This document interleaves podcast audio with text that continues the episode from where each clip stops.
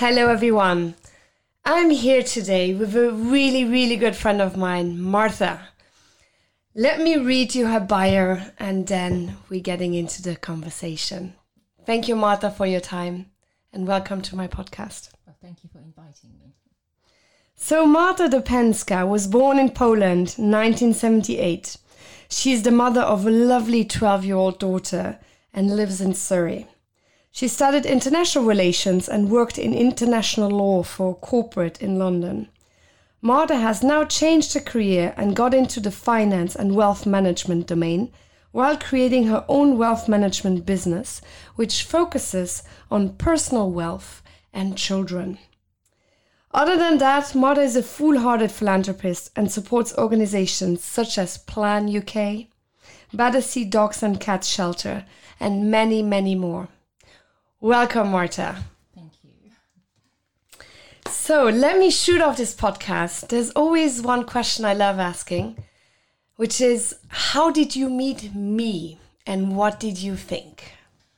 Well, first first time we've met at one of the charity functions, which I believe was four years ago. It was the Red Cross, and I thought you are the most loving and amazing and open-hearted person. You were very busy entertaining hundreds and hundreds of people, and you got a chance to actually go and say hello to everyone. So that was my first impression about you. Oh, wonderful. Thank you so much. I remember when I met you, I thought, what an elegant and well spoken woman. Just such grace while also being a badass. Like you do the most amazing things, um, especially in, in with your business now. And uh, you're working with me as well. So um, I'm your client uh, which we're getting into a little bit later because it's definitely something. And that's why I invited you to this podcast because it brings me a lot and my children. And I think everyone should put these things in place. Um, but we're talking about that in a second. Before that, Martha, tell me a bit about. Um, about you. Tell me a bit about your upbringing in Poland and why London now. Well, so I I was born in Poland in a very small town up north, which was called Białystok, and um, so I have a brother and obviously parents. They all live in Poland, and I I came to UK in uh, 1998, so quite some time ago, with a focus of staying just over a few weeks and practice my English and 22 years later i'm i'm still i'm still in uk in london and i think this city just absorbs you. So for for me the main reason why i wanted to come to to london is just the openness. Um, the, the fact that if you put a hard work and if you determine you can achieve anything you want. When i arrived in uk i could speak barely any english my first job wasn't fancy wealth management planning or working in international organizations. I was actually working for a very small cafe in uh, in Soho, making sandwiches. But then I realized that perhaps this is not the pathway I want to choose, and uh, and that's what makes me a very strong, determined, and driven person. And yes, 22 years later, I'm still here. Wow, that's amazing. It's really because you know, London, as is Luxembourg, I would say as well, where I'm from. Luxembourg and also other European countries. Well, you have it all over the world. You have um, economic immigration. Uh, I myself uh, uh, am an immigrant to the UK. I live here with my kids, but I'm not born here and I work here.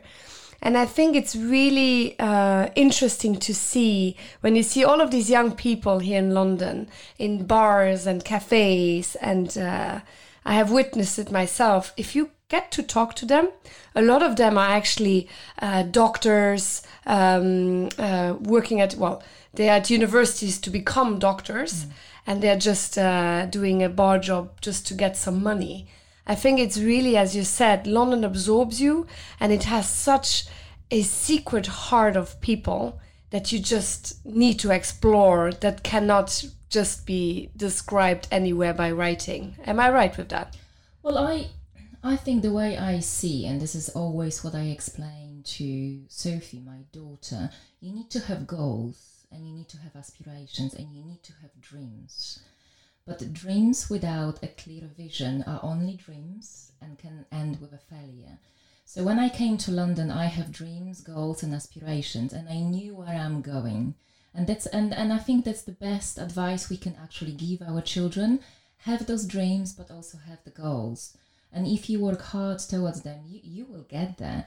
So even if you start working in a cafe, or even if you're doing any other job, which might not seem like the most ideal one, it doesn't matter. It's just a step towards something bigger and bigger and better. And actually, it makes you a better person because then you appreciate how hard you had to work to get where you are. Mm. And uh, and I did have to work very hard because obviously I had to pay for my university. My my parents never were in a position to help me financially. So I was studying at the same time working. So I really appreciate the value of money, which I think sometimes our offsprings may not because things comes quite easy to them. Mm. So uh, I think it's a very valuable lesson lesson in life. Yes. Absolutely. Wow, that's really powerful. Um, so going over to that and to um, just being a woman in the domain of, let's say, law, international law, and then finance before we go into the, the topic itself. How is that? How was that for you to work as a lawyer? Did you feel respected? Did you feel included? Also, um, as a non UK person, um, how was your experience? Well, actually, my experience was very positive one. I never, never had any negative vibes from my colleagues. So whether I work for NGO, I used to work for Plan International, I work for GlaxoSmithKline, and then I also work in a Polish embassy. And um, I never felt that because I am a woman, I am discriminated in any sense. I think what was expected from me is to do the task I was given, which I did and uh, so yeah, now rather rather quite quite positive one. Um, obviously, the, the, there was an economic downturn when I was made redundant, but there was nothing to do with me being a woman. It was everything to do with with things happening on the market. Um, entering financial industry was slightly different. Um, wealth management still is heavily dominated by male, even in our company. I'm one of the partners of the firm, and you don't have many women in it. I do not come across as a typical wealth manager. So there were occasions when my colleagues were mixing me with a personal assistant just because uh, I am blonde, I am a woman, but that's not the case. I think I've been long enough in a company now for them to understand that uh, that's not the case. But on a serious note, I think there's supposed to be more women doing what I do because we have a completely different approach to personal finance. And I think women naturally care a lot. And talking about personal finance is can be very emotional. And it takes years for another person to open up because you do talk about people's goals, aspirations, you involve children, you involve grandparents, you you discuss intergenerational planning, which quite often talks about birth and death. So um, I would love to see more women doing what I do because I think we're doing it great. That's amazing. Yes, absolutely. And I think, well, the work, how you do it, and I'm very satisfied with how, how we work with each other. But also at the same time, it's true, women have a different perspective when addressing finance. I do agree with you. We look, we tend to look more long term and more, um, well, less risky, if you want. Um, so definitely uh, something I hope as well to see more women in that field. But in order to get into the field, what do you need to do? How did you get on the path you are right now? Which course did you take, and how did you find out about it? But I've, because I think that is also um, something a lot of people do not even know how to start. No, absolutely. I mean, to be honest with you, it was a very good friend of mine who suggested, why don't you look upon the financial industry? And then I was thinking, international law, finance, I could marry those two. But the more I look into the wealth management, the more I realize, yes, it is finance, but also it's a it's a personal planning. So the there is lots of exams one needs to take, and and they never end. That's the other thing. So you constantly every year you need to take exams just to keep on on board with the knowledge and everything else. So you've got um, a route of CII, which is a Chartered Insurance Institute, mm-hmm. and you must do a diploma in um, in financial planning, and that, from what I remember, still still comprises of I think eight to ten exams. Mm-hmm. So you've got obviously the whole concept of the financial crime, the taxation of investments, um, quite um, a big exam on inheritance tax planning. Mm and um, yes however it's um, it's if you have a long-term vision and, and you really want to go on that path then it's it's a fabulous fabulous career to be to be in. Um, I've done all those exams and it took you how long and how did you do it? Did you work at the same time for someone else? No, no. I actually, um, when I was doing my exams, um, that took me a year and a half to do all of them. And and just because you do exams is not you're not ready yet then you need to you need to do more practical aspect of it. So through the company i am sort of part of then you go on a field. It's called you working in a field. And then you need to work in a field for the next two years mm. with a more established wealth manager and learn more practical things. So if i were to compare it like you've got a junior doctor yeah, exactly. And then you work with a consultant and you learn with him or her. So it was exactly the same pathway with me. I was a an, a junior advisor when I started. Then I work with a consultant. I've learned, and now obviously I run my own business and run my own practice. So you need to take a rather a long view on that because it does take a few a few years, and um, but like I said, it's a, it's a definitely a very rewarding career because you really do change people's lives, and I really genuinely feel that I'm adding an incredible value to uh, everyone I work with. So um, that is a really good transition to get into um, what we're working with each other. Because the reason I wanted you to be on this podcast, not only are you a really good friend of mine, and our kids actually just sitting next door because it's half term. Yes. and as we are both working moms they come to work with us. Absolutely. Right? Yes. so they're sitting next door now waiting for us uh, eating a hamburger. Um, and so tell me about or tell our listeners um, how can they involve their kids into for example um, what i do with my sons now. And you taught me this um, pension for children. Why is it important? And um, why should why should everyone get it? Uh, how do you do it? How much does it cost? How much do you need to give? And what is the return in general?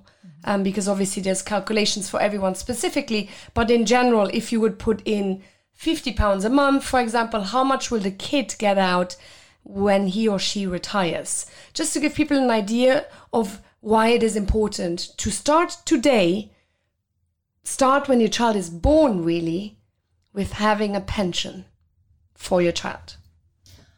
I think the one thing which is very important is to break this taboo about money. In UK, parents they don't talk to their children about money. They would rather talk to them about sex than money.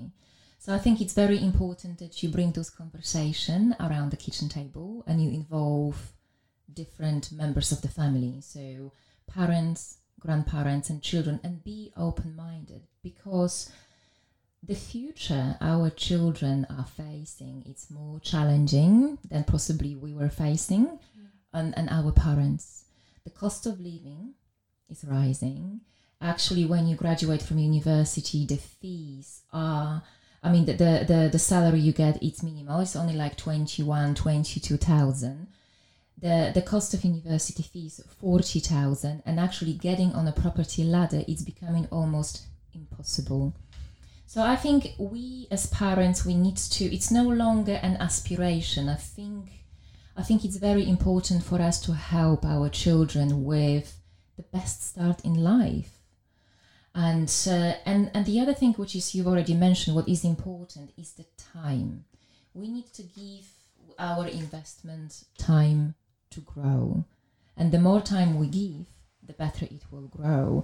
And you've already mentioned pensions and also there are other investments which could be considered like junior isa and they are all the most tax efficient um, wrappers in in in uk um, but just to give you an example, which uh, I think just can put things into perspective, if you put five pounds per day from birth to a children's savings, whether pension or, or, or an, a junior ISA, and you contribute only until the age of 10, then by the time they retire, the pension pot will be worth a million.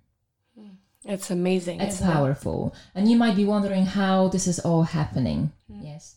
And th- so those calculations are based on the growth of 7%, which is actually over a longer term is very achievable. But the most important thing is the whole concept of compounding interest. And I think this is this is what I would like to emphasize because you will not get compounding interest if you don't give your investment enough time to grow. So, Albert Einstein calls compounding interest the eighth wonder.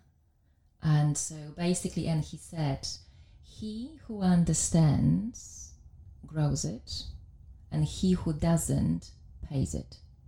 And it's very powerful because um, if you pay interest on your credit cards, it will eat you alive. Yes, you've got 10, 20%. But if you grow your interest on your investments, this is how you get from five pounds a day, contributing the age of 10, and then you've got your million. So, um, so I always say to parents, it's our responsibility. I also feel very passionate about schools to take the responsibility as well. We do not have enough financial educations in schools. Zero, pretty much so. Mm. Although it's on the curriculum, our children have absolutely no idea what's happening. And apparently, the way how our children approach money and the relationship with money it's shaped by the age of seven. I'm not saying it's too late for our children, it's never too late. But I think if you've got a really young children, uh, then it's very important to talk to them about money. And also, there are lovely books, which I gave you one. Do you remember the Save Your Acre yes, book? Yes, yes, yes. Which is a very power. It's one of the best financial books you can ever share with your friends, parents. So, I think it's important to to start early, and you don't need to put much. You can put as much as you can, and I always, when I say to my client, the way you should be doing it, it's in a way then you actually don't notice it's leaving your bank account. Mm. Many, many companies to open your JISA and open your pensions as well. Sometimes it's worth Googling it. Um, the one piece of advice I would give to anyone who is considering just make sure that it's um, the funds which is invested in are the right one. Mm. And this is the key. It's almost like planting a tree. Mm. If you plant a tree, i.e., put your money into a bad soil, nothing will happen. Well, it will die as as well as your money. Exactly. Exactly. So that's why I would always say, don't people they and uh, people they say, oh, I've, I keep my money in cash. It's it's actually counterproductive mm-hmm. because inflation is eating your money. And uh, so just make sure that you actually seek advice because it's very important. Because you need to, um, this 7% needs to be obviously the money needs to in, be invested in a well balanced portfolio to achieve that 7% over a medium to a long term. So I would say the best way it's never to do a DIY, but actually find someone who is professionally trained to give you the right advice. That's fantastic. Um, so, so I personally have my children's pension with you, and I have something else with you as well, which I didn't know about before. Something I learned here in the UK, because obviously I have my pension. I have my pension in Luxembourg and I have my pension here in the UK. I had it with other providers before I met you. But then when I met you, not only the pension will be differently invested now, so that it actually grows properly, because you're right. By the end, when I'm 65 or 60, that I can stop working, the pension will not be there really anymore mm. because people are getting very old now. There's a lot of young people, there's a lot of unemployment, there's a lot of government burden, there's a lot of different things that fluctuate within that. However, the investment space will always remain. So there's something else you introduced me to. It's called ISA. Can you explain to our listeners what is ISA and what are the benefits to have an ISA account, such as myself? Mm-hmm. I have one, and I think everyone should have one if you live in the UK. Why? Well, absolutely, because this is the only investment tax wrapper which you do not have to pay tax. When you invest while it grows and when you exit it. And i think it's very important to understand that in uk you you can invest in different asset classes. You can invest in direct shares then you can invest in pensions what we've discussed. And coming back to pensions i think it's worth mentioning that the government gives you a gift a 20% um, basically boost to your pension. So coming back to children as well is you can put a maximum 3,600, although they don't pay tax. But really what you put is 2,880 pounds and the rest is added by the government. Mm. But with ISA, every tax year we can put 20,000 in it. And I think it's very important to emphasize that if you don't use that tax allowance, you will lose it and then that money grows free of any taxation. So you don't pay any income tax, you don't pay any capital gains tax, you don't pay any inheritance tax, which I think when every time when I have a conversation with an individual about their future goals and aspirations, for me those two are always something we need to maximize first before we move to any future investments. So, um, so yes, every year you can put twenty thousand into your ISA, and also you can open one for your children, a junior ISA, which is just over four thousand. And um, so, junior ISA gives more flexibility because you can take it at any time you want. And uh, so, I I think that's that's something everybody should consider. Um, obviously, investing in. And please do not waste your allowance on a cash ISA because that, as I said, it will be allowance wasted. You really need to ask your money to work for you a bit harder and you need to take that calculated risk. And, and as I said before, it's nothing about gambling. It's about knowing that you've got that you've got people who know how to blend the right portfolio for you so you're your investment grows at certain pace over a long term. Very good. So um, definitely, I will put under the podcast Martha's uh, contact details and her company details, so you can get in touch to hear more about that and to hear how she can help you um, with your investments and with your pension and with the pension of your children.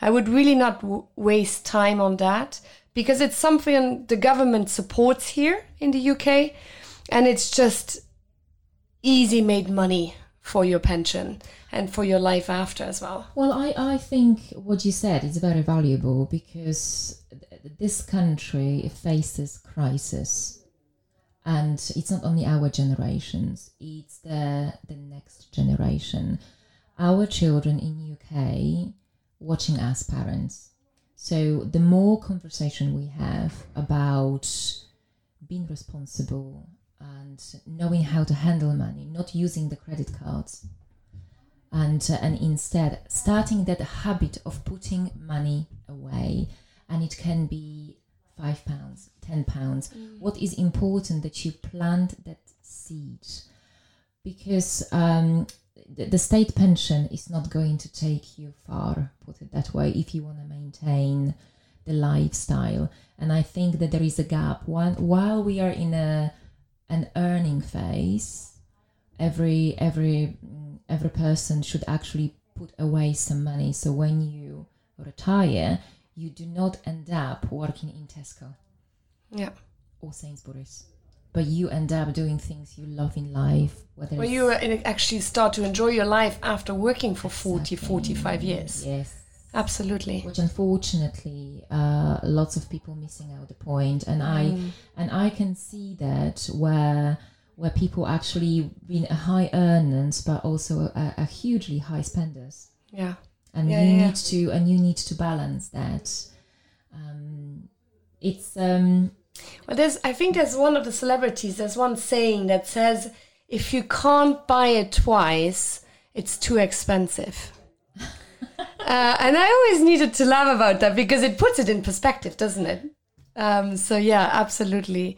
Um, and the other thing it's um i don't know did i mention to you about the marshmallow effect no, No, okay, Not this yet. Is a, this is a good one. I mean, obviously, our children are too old to do that. But if you get a little ones around four to 7 mm-hmm. and you lock them in a little room and you put a really lovely marshmallow in front of them and you say, if you don't eat it, I will bring you another two or even three. And it's incredible what children they do. Some of them, they will just stare at the marshmallow and they will never ever eat it. Some of them will struggle and will eat it and then take it out and then eat it again. And what, what it basically says is delayed gratification. It's basically something which we can teach our children. It's wait. If you don't eat it, wait and you will have more. If you don't spend it, if you wait, you will have the, the magic compounding interest effect. And instead of having five pounds, in a year time, you will have 50. So you can you can maybe we can test it with our friends little children but it's Yeah. a it's an interesting exercise with with with with the little ones Absolutely. Well, um, yes. Well, as a mother of two, for example, Gabriel, he's very good with money. Like he really he saves his money. Uh, he has his little wallet. They have both their little card. yes So they have a debit card, which I uh, top up because they need it for the train and everything. Um, but Noah is not there yet. Like he, when I give him five pounds pocket money, they get thirty pounds a month uh, as a um, as a pocket money for the month Yes. for like the little treats they want, or if they want a little toy. That is the money I'm giving them to teach them about money. And Noah, surely enough, after the month, there is not one cent left. So he spends it all, all the time, straight away. Like he always finds something. And I try to teach him to say, no, I wait. Next month you will have 60 pounds. Then you can buy something bigger and nicer. I said, because why are you buying this now? Then he buys that silly little toy that breaks within the hour instead of just waiting. And I think um, yeah I, I think as a mother it's important to understand how can i teach my child about money and saving so i think there as well you have something to share Well, it's called budgeting. Like we budget, like government budget. We we should really teach our children how to budget, and I think it's a, a brilliant idea. Giving them a pocket money, have a budget. Let's say thirty pounds per month, because and and I think it's important as well not to associate with take the dishes out of the dishwasher or do up your bed. Um, it's it's actually giving them that money to know how to manage it. And when they run out out of money, they usually come to us for help, and then we we just have to say no. And at some point, because Sophie was similar, at some point they will get it. Because quite often I, I her pockets money is around 20, 30 pounds per month, but they too, she was out of it. But I, uh, my friends and me, we went to Costa and we bought a panini, and I, I'm, I'm saying, Sophie, I'm sorry, darling, this is your budget for a month. There is no longer any paninis happening in here. And then it, you just need to teach them a hard way. And now she's more, more um, focus because the Christmas is coming and they want to buy you presents as well. And they're saying, "Oh, I'm not having enough time to save," and I'm like, "Well, you had the whole year to plan." That's really good. Yeah, I need to be stronger with that. So it's it's all this. It's, so when they come back to us for more, we we, we just have to say no. There is uh, sorry, there is no increase to your salary as of yet.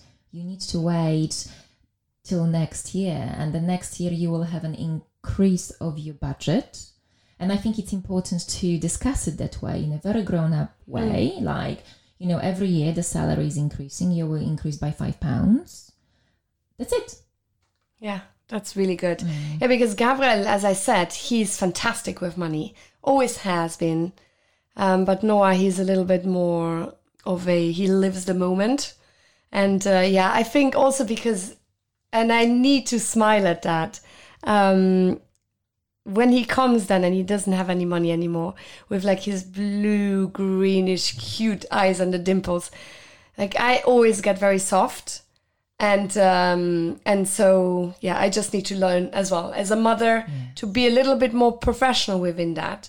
Because you know as a single mom myself uh, the only income source we have um of course i want to buy my kids a lot of things but that always is that is not always possible the same for you and so i think it's just about um yeah as you said at the beginning of this podcast um, to not be afraid to talk about money and say, this is what we have, this is what we're going to do, and um, this is where it will take us. So, yeah, definitely uh, very valuable insights you were sharing with us. So, last question um, for listeners to take away What would be your um, quote, your um, takeaway today for them? I, I, I think, like I said initially, I, I think our children are really facing a challenging future. And I think we, we, we should be more open with, with the fact that we need to discuss the topic of money um, with them. And, um, and just start as soon as possible. And it, it's not about it's it's not about the amount because one can put a little amount. It's about the time. It's it's about the the fact that you will be maximizing the the whole concept of compounding interest we we talked about. And there is 11 million children in the UK and guess how many have pensions? I don't know.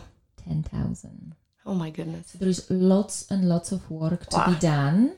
And i feel very passionate about um, about educating parents and children about their responsibilities. So and this work cannot be done without our involvement and, and a school involvement so that's how i would summarize you know my talk today That's amazing.